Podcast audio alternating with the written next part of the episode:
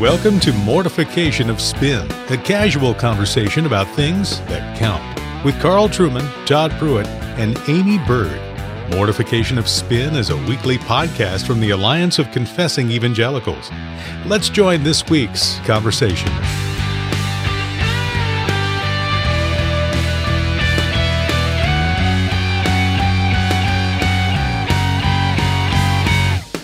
Welcome to Mortification of Spin. My name's Carl Trueman, professor at Grove City College, and I'm here with my usual co hosts, Aimee Byrd, the housewife theologian, and influential reformed tweeter, Todd Pruitt. good to have you both here. Oh, good, good to take a break. Good to take a break from Twitter. And, it was uh, that was a useful you. four hours you gave. See, here's the thing. You know, I feel I feel like um, like Michael Corleone. Every time I try to get out, they pull me back in. you, you, you go to Twitter and you see people writing foolish things, and you know, if I'm not going to get on there and correct it, who will? That's very who true. Will? If not me, if not me, don't. who? If I always thought of you more as Fredo, though, in The Godfather. you do a great Fredo impression. I do a Fredo impression, but you know, yeah. if not me, like that. not me, who? And if not now, when? That's well, what I say when I go to Twitter. If not you, who? I'll give you an answer to that. Uh-huh. Uh, last weekend, you and I were both down in Atlanta. Yes. And we met somebody we can now get rid of Aimee Byrd and introduce a new token woman onto the program. Anne Hall, okay. wife of David Hall. Anne Hall, she yes. would be great on Twitter. And yes. if you're out there listening, we need you on Twitter. Mm-hmm. And give us a call. We'll get rid of Aimee. hey, I'm sure she would be a great replacement, but not as a she token would. woman. Anne Anne seems to have as reckless a disregard for her reputation as Aimee does. So it would oh. be it would be perfect. Oh yeah. But well, maybe just Anne accent. and I should do it. if you and Anne Hall did a, a podcast together, it would be quite entertaining. It break the internet. yes. We yes. have to call it bless her heart. so, uh, Anne did ask me if Aimee was Southern, and I said, well, she comes from Maryland. To which the answer is that isn't Southern. No. Maryland. So, My mom's from the South. It is not. So southern. I have some Southern roots. I'm from the South. I'm from Gloucestershire. Oh, oh. south of Birmingham. I see. Okay. You're not impressed, I can tell. No, it's not the same. well, what, what, are we what are we talking about today? I'm sure we're boring everybody to death at this point. Yeah, well, we're talking about it's that time of year when pastors everywhere confiscate the ill gotten gains of children who've gone out illicitly trick or treating. and the pastors, of course, are perfectly within their rights to, to take possession of the candy that is extracted, blackmailed from local residents thereby, and dispose of it in a godly fashion. Mm-hmm. So we yes. want to talk today about Halloween, mm. abomination, matter indifference. Mm. Or somewhere in between. Yeah, I, I Todd, um, you're a big fan of yoga. What do you think? About that? yeah, well, the, the, the, the, reason I don't like Halloween is because it inevitably leads to yoga. Leads to yoga. Ah. Yes, it leads, yes. It leads to to yoga. work off the candy. Uh-huh, uh-huh. Um, well, uh, okay. So I was raised trick or treating. Obviously, looked forward to it like every other little kid. Always dressed up as some superhero or something like that. Uh, my kids trick or treated. I look back on it now and now that I don't have kids that trick or treat, I can actually safely from a distance evaluate uh, my decision. Right, right. Isn't that how it goes?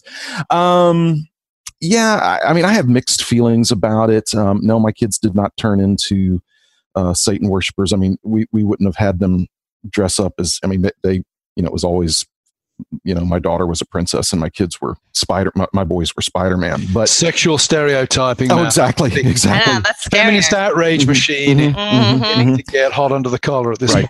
but my um, daughter was a lion yeah, that's empowering. Is that is that the word you that's, use? Empowering. Yeah, I noticed that's been popping up on your emails a bit recently. Very worrying post empowering feminist propaganda. Yeah. So I um I, I I am concerned because the uh, the holiday itself obviously involves so much um, input um, in images from the world of the occult, from horror, and and that kind of thing. That I, I think I think Christian parents are wise to question wh- whether it's something that uh, is helpful. Uh, I, I, don't think I don't think our criteria ought to be will it turn my kid into a Satanist. I, I, mean, you know, I don't think that that, that that that ought to be the bar we're trying to hop over, but rather, is is it good and is it appropriate? Is it right? And and and when we ask those questions, I have to wonder, you know, where we would arrive in in our decisions there. Again, um, I, th- I think if you send your kid out dressed like Spider Man to get candy, they're not going to come back a Satan worshiper. But I, I think we set the bar too low if that's our standard. Yeah, some of it's context as well. I remember when we we did a podcast on this some years ago, and Kelly Clifford was uh, uh, podcast manager at the time, and she commented how her husband was brought up in California. I think in San Francisco, mm. and how uh, Halloween there was a much more dark and sinister thing yes. than than it typically would be in mm. a in the, I was going to say the suburbs of Grove City. I'm not sure there are any suburbs. There's just Grove City. Enough to have suburbs, but there's there's probably a contextual aspect to this mm-hmm. as well. In some places, it's just harmless kids fun. Right. In other places, it has been co-opted perhaps for something a bit more sinister. I think in, in San Francisco there was a sort of it's a big sexual abandon kind of dimension. Well, yeah. I was going to say a lot of adults who have jumped on the train have costume parties, and some of those have turned mm-hmm. turned like everything's a sexy costume. Yeah, yeah. In a lot of in a lot of evil. Like yeah, I've only been darkness, to one one Halloween party in my adult life, and I dressed as Jimi Hendrix. I hope that uh, I yeah. got the wig, I got the tie dye shirt. Mm-hmm. Uh, I think it's worth. I think it's worth asking and, and thinking about why in in in urban areas across America why um, uh, Halloween has has become so popular among homosexuals. What is the draw there? And and and i and without being a conspiracy nut i think i think one can um you are a conspiracy nut. But but i think i think i think one can ask some good questions about um what is the draw yeah, Do, yeah. are are they seeing something about it that a lot of christian parents aren't willing to, to look at? Or are they simply co-opting something and making it into something it wasn't? Uh, that's another aspect. Yeah. There's a there's a sense you know queer culture as opposed to the old traditional gay culture uh-huh. is all about transgression and transformation. So sure. they'll grab hold of things and make them into that which they weren't. So sure but but isn't isn't isn't halloween though by by nature tied to transgression? I mean i mean when we think about halloween um don't don't we think about demons and witches and and things that transgress god's law that's true. That's true. Although mm-hmm. it's also part of the, the church canon. I mean, it's the eve of, of All Saints' Day. If you're a Roman Catholic or an Anglican, uh, sure. which as a good Presbyterian, I, am not, sure. of course. Right. But there's also a, a Christian dimension mm-hmm. to it. Though the, the, Catholic wait, Church did that with everything, though.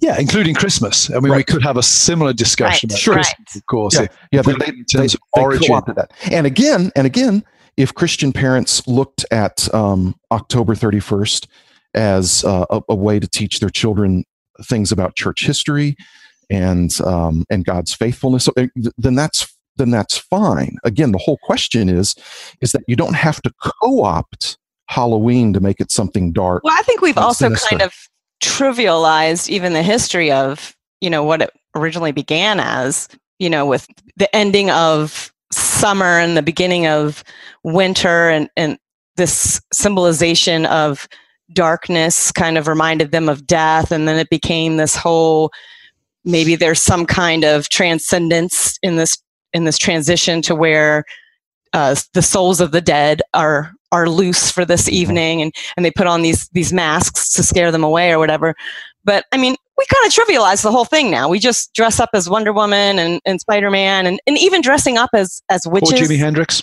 you know and the devil and, and things like jimi hendrix or whatever mm-hmm. but um it kind of I think pokes fun at the whole the pagan ideas behind behind that, it. That, that that's one way to look at it. I think another way to to see that to look at that same principle is um, does it uh, does it remove um, enough fear that it becomes more enticing to children? The, um, like uh, dark uh, spirituality. Yeah, darkness, uh, evil, uh, the demonic. Uh, does it make it more inviting for younger children? Some say it does.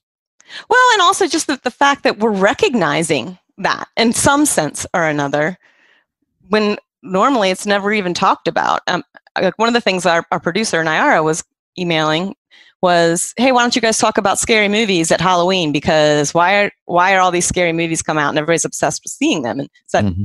is that healthy? Is that bad?" And, and I'm I think that there are definite bad avenues with that. Part of it is what you're saying, Todd. Mm-hmm. But then another part of it, I think, is we actually are seeing, oh, we're aware that there's immorality, you know, and and death and wrong, and we have to think about some of these mm-hmm. things. But but my concern about that is that when those deep and important questions and issues are turned into um, entertainment, mm-hmm. um, that that it could uh, yield a um, a negative impact in our in our hearts and in our minds and that's my thing it's it's the entertaining uh, quality that that that is that that frames those those very important issues. So so we're we're um, we're acknowledging um, the demonic we're acknowledging um, darkness and evil but but we're doing it uh, through through through means of of of of entertainment. And so what does that do to our you know consciousness as a people Though the same applies to any form of entertainment, though. You know, war movies. You watch a war movie.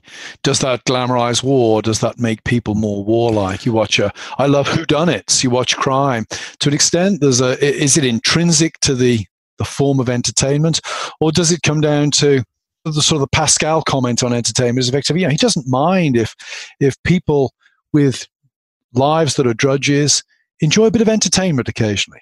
The problem right. is when it becomes obsessive, and that's often not a, not the fault of the the medium of entertainment. It's the fault of the one who is seeking the entertainment, seeking the media. I, I think that's valid, but in in terms of, for instance, your reference to war mo- movies, there are war movies that glamorize war. Mm-hmm. There are also war movies that show the horror of war yeah. in, in a very convincing and, and sobering way.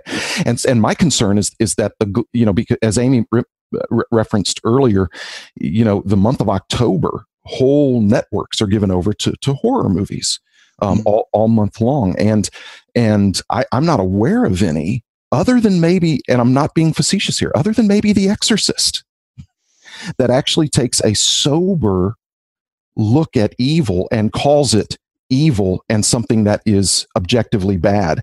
For the most part, it's it's done in campy and entertaining ways and and i just wonder if if that works in counterproductive ways in the hearts and minds of believers so that we end up taking evil less seriously because our exposure to it is so often through entertaining formats i think a lot of the um, entertainment value in scary movies especially like with teenagers mm-hmm. is they they want to get scared they want right. to scare each other mm-hmm. and they want to get scared. I don't think that they want to glorify evil in any way. I think mm-hmm. that they actually, their awareness of it is, is heightened to the fact of freaking out. Even it's cathartic. Yeah. Sure, sure. And and and there's no doubt in my mind that I mean that that they don't wake up in the morning and say, I want to find a way to glorify evil today. I don't, I, I don't think they're doing that. The question is, does it end up happening though? Mm-hmm. Does is is that the end result? Right. Maybe not, but but maybe maybe it is. And hashing that out, I mean, I think they're scared because it's evil.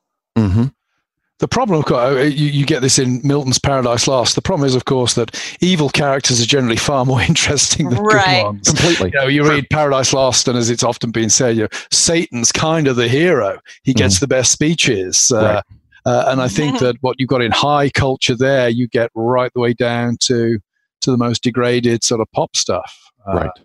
That there is an attraction, but I, I do think that when you're dealing with with products of art like that, you're able to understand that your your audience, you're not watching real life. There is mm-hmm. a distance that can be can be applied to these things. I I, I, I agree. Yeah, you know, spent a lot of my time at college reading Greek tragedies. At no mm-hmm. point have I ever been tempted to kill my children off stage, which happens all the time. No, no. Yeah. But but, but, if, but, if, you look at you if and, and you're a student of the classics, in the classics, which really helped make Western culture in a lot of ways, there's there's a there's a moral framework you know, it's very clear. I mean, there's a reason why those epics, those poems, and those stories um, and, and, plays um, ended up kind of becoming the the intellectual uh, foundation of a lot of Western culture. be, be, because it recognizes really clear categories of good and evil. That's true. And of course, that I think goes to uh, a point I made on email when we were discussing this that the case can be made for seeing, seeing things like ghost stories actually is very conservative products mm-hmm. because right. a ghost story speaks about mortality. It right. speaks about the fact that the present is answerable to some extent to the past. Right that the past has an impact. So there mm-hmm. is a, a, redeeming aspect mm-hmm. to that. That's a long way from Halloween and trick or treating, of course. Right. Right. I, I, think it, we're getting to the point where we can say, well, interest in the things that Halloween represents is not necessarily a culturally bad thing. Not in and of it. I don't think in and of itself. I agree. Function. I agree. And even mocking and laughing at evil is. I mean, the Lord laughs. There's there's certainly there's a place for that. Well, one response that I think is kind of where the Christians where Christians kind of go wonky is, you know, they might have a church event or even parents saying, "Well, you can dress up, but it has to be a biblical character." Mm-hmm. Mm-hmm. I just think that's so weird because hey, now okay, so so okay, so let me, now, now, now, now, let me ask you this though, because I agree. How do we even know what they look like? Well, I agree that some witch of that had a pointy black hat. All witches have pointy I, black. I, I agree that some of that stuff can be goofy, but is I mean, I would say, why would that be weird? But dressing your kids up as because something kind of dark, not biblical characters. you can oh. take the boy out of the Southern Baptist I'd, Convention. I'd rather trivialize a witch or a lion than. I, let, let, me ask. Okay, so so Carl, than a biblical Carl, character. Carl, let me ask you a question. Yeah, yeah. Um, since you since you linked my my my reticence here to to being raised a Southern Baptist, um, what do you think uh, John Calvin would say about this? Um, I, I, don't Come think. I think he'd probably not be a big Halloween man. Thank you. what, what, do you think? What do you think the the uh, English Puritans would think? Uh, they would crucify all of us and put us on stretchers. well, not me, yeah. not me, because I'm saying the right thing. But they uh, also, they also told wouldn't have banjos in worship. you are so. you do not, don't you Calvin dare change the subject. Don't you dare change the subject. I'm, I'm just asking. you are changing the subject. They wouldn't address men who. They wouldn't approve of men who dress like Jimmy Buffett preaching Are either. I don't dress like Jimmy Buffett preaching. Jimmy I, Buffett doesn't preach. I, I, may look like Jimmy Buffett during the week, but not on Sunday mornings. okay. Now, but but I, I think I made my point. Is this is that this reticence is not some kind of Southern Baptist fundamentalism here. Um, I, I think our our our reformed forebears would would look at an eager participation in Halloween and wonder why Christians would would want to place would want to participate in that. And, and, and I would imagine that occultists who have been converted and come to Christ might be a little puzzled over why Christians aren't more suspect of, of participation in Halloween. That would be an interesting podcast. Mm-hmm. That's a reasonable point. Yeah. I mean, I think again, though, you, you always have to remember. I, I, think we're getting here to the point where, where I would settle, and that is, this is a matter of conscience. Mm-hmm. You know, when you think about it ecclesiastically, are we going to start disciplining uh, people for doing trick or treating in a church, right. practically speaking? Right. I don't think so. Right. At which point it becomes a matter of personal contact. In the same way that a, a converted alcoholic might not be able to mm-hmm. understand why a Christian would go into a bar and have a glass of wine. Right. Uh, right. And I, nobody's going to criticize the reformed alcoholic for taking that stand. It's a sure. matter of personal conscience. Yep based on background. So I, I take your point, Todd, and I think mm-hmm. at that point it becomes, uh, you know, this is a matter for personal conscience. Right. Uh, uh, and let me add this. Um, this October 31st, we'll, we will be handing out candy at my front door because our neighbors with young kids who are all very, very sweet are going to come to our house and we we enjoy opening our door to them and greeting them and talking to them and putting candy in their bags and i, I don't have any conflict over that in fact i i would feel I, I would feel weird if our house was was shuttered that night and and I, and I know some Christians who've done that. You know, you you you you close everything down and you sit in the middle of the house and pray. Um, while little kids are in their skeleton costumes, just yeah, yeah, are wanting I, a Milky Way. Yeah, yeah, exactly. So I'm I'm not I'm I'm not suggesting a kind of retreat in in those terms. Um, uh, and and I don't have any struggle with, in my conscience about about handing out candy at our front door and greeting and, and being kind to our neighbors in that way. We'll be handing out copies of William Perkins' Anatomy of Witchcraft to any child who knocks on the door. As that. Read these 600 pages and let me know what you think. We're, we're going to make all of the little kids watch The Exorcist at our house. And we're going to say, Is this what you want? Is this what you want? That's what we're going to do. oh, man. Yeah. Um, yeah. Todd, weren't you saying that before the podcast started, there was you were referring to something that really scared you.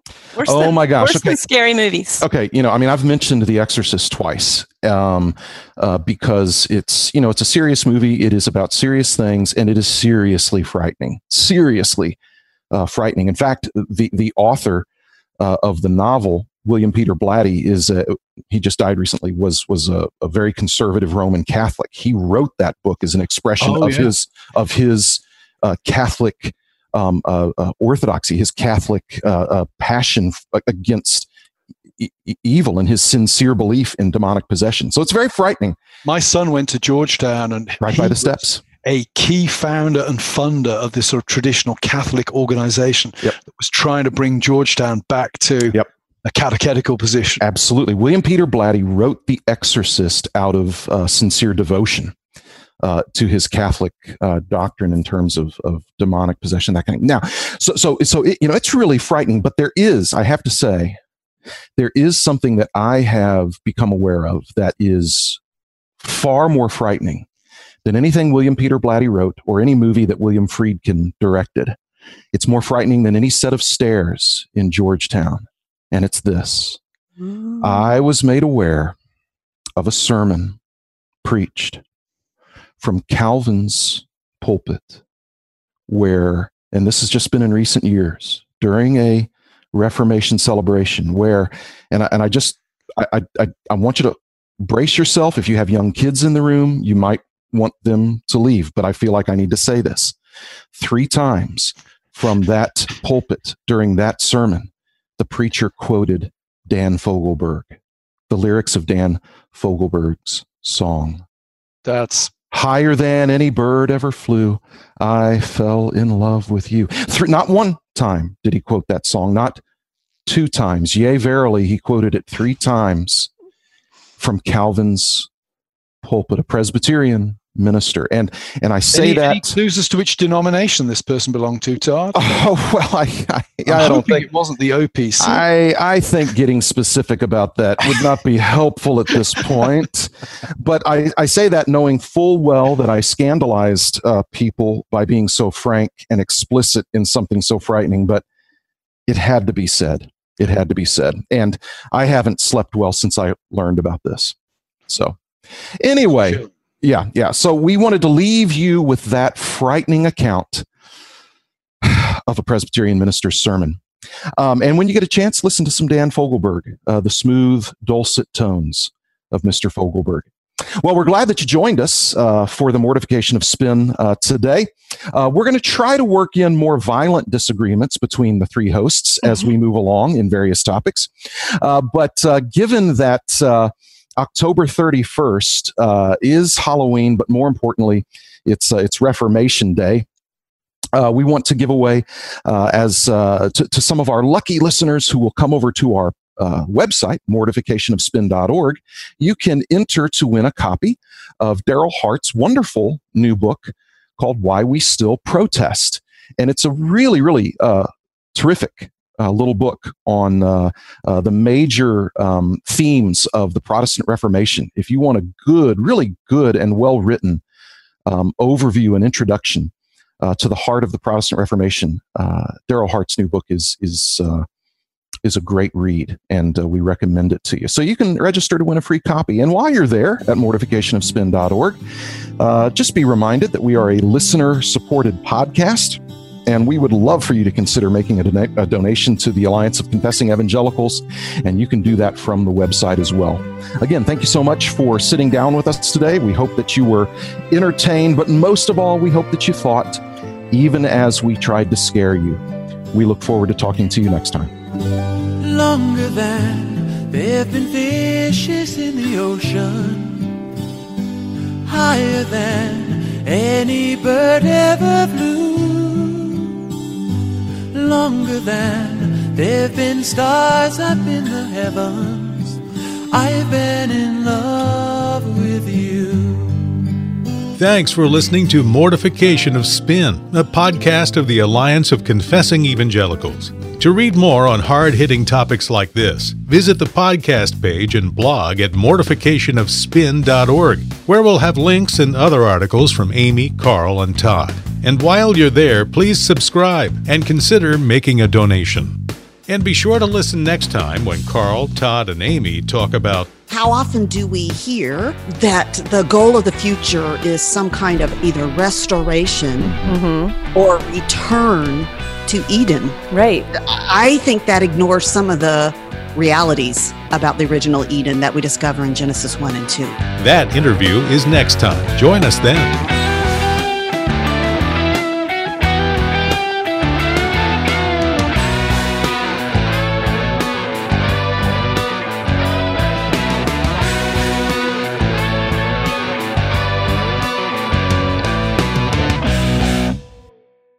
Longer than any. There have been fishes in the ocean, There have been fishes in the ocean. higher, higher than any than bird ever flew, Any bird ever flew. deeper than any forest Deeper primeval. than any forest primeval. I've been in love with you. Well, that sounds like something Very God would say, And doesn't scary, Todd. Scary. Yeah.